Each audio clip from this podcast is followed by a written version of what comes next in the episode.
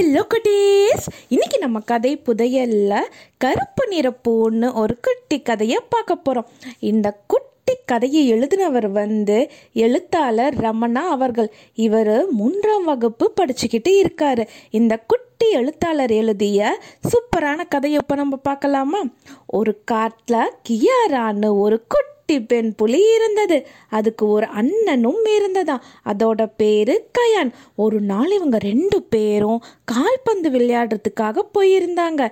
கியாரா கயான் போறதுக்கு முன்னாடி அவங்க அம்மா அப்பா மைதானத்துக்கு போறதுக்கு முன்னாடி ஒரு விஷயம் சொன்னாங்க. அது என்னன்னா அங்க ஒரு இருட்டு இடம் இருக்கு. அந்த இடத்துக்கு உள்ளார நீங்க போகவே கூடாது. அப்படின்னாங்க. அவங்க ரெண்டு பேரும் விளையாடிட்டே இருக்கும்போது பந்து அந்த இருட்டு இடத்துக்குள்ளார போயிடுச்சான் என்ன பண்ணலாம்னா அப்படின்னு கியாரா கேட்டா. அம்மா அப்பா தான் இங்கே இல்லைல்ல. அதனால் நாம் போய் எடுத்துட்டு வந்துடலாம் அப்படின்னு கயான் சொன்னானா. அந்த ரெண்டு புலிகளும் இருட்டு இடத்துக்குள்ளார போனாங்க. அங்கே இருந்த ஒரு பெரிய வாகனத்துக்கு அடியில் பந்து இருந்தது. இது என்னது?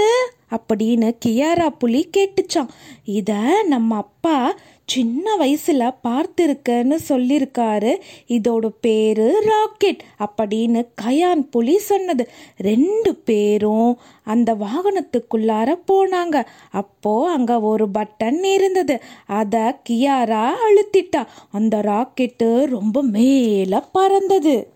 ரெண்டு பேரும் அம்மா அம்மா அப்பா அப்பா காப்பாத்துங்க அப்படின்னு அலறினாங்க. அவங்க விண்வெளிக்கு போயிட்டாங்க. அந்த ராக்கெட் ஒரு இடத்துல கீழே இறங்குனது. இவங்களுக்கு ஒன்றுமே புரியல. ஆனா ராக்கெட் இறங்குற இடம் பூமி கிடையாதுன்னு மட்டும் தெரிஞ்சு இருந்தது. ராக்கெட் ஒரு இடத்துல நின்னது. ரெண்டு பேரும் இறங்குனாங்க. அங்க எல்லாமே பூக்களால் செய்யப்பட்டிருந்தது. வீடுகள் சாலை மேகம்னு எல்லாமே பூவால் ஆனது. திடீர்னு பூமலை பொழிய ஆரம்பித்தது. அவங்க அங்க இருந்த பூ வீட்டுக்குள்ளார போனாங்க. அங்க ஒரு கருப்பு நிற தாமரை பூ இருந்தது. அப்போ கியாரா கேட்டா நீ ஏன் கருப்பா இருக்க? இங்க தினமும் நிறையா பேர் வராங்க. நிறையா பூக்களை பறிப்பாங்க. ஆனா என்னை மட்டும் பறிக்கவே மாட்டேங்கிறாங்க. அதனால நான் சோகத்துல இருந்து கருப்பு கலர்ல மாறிட்டேன்.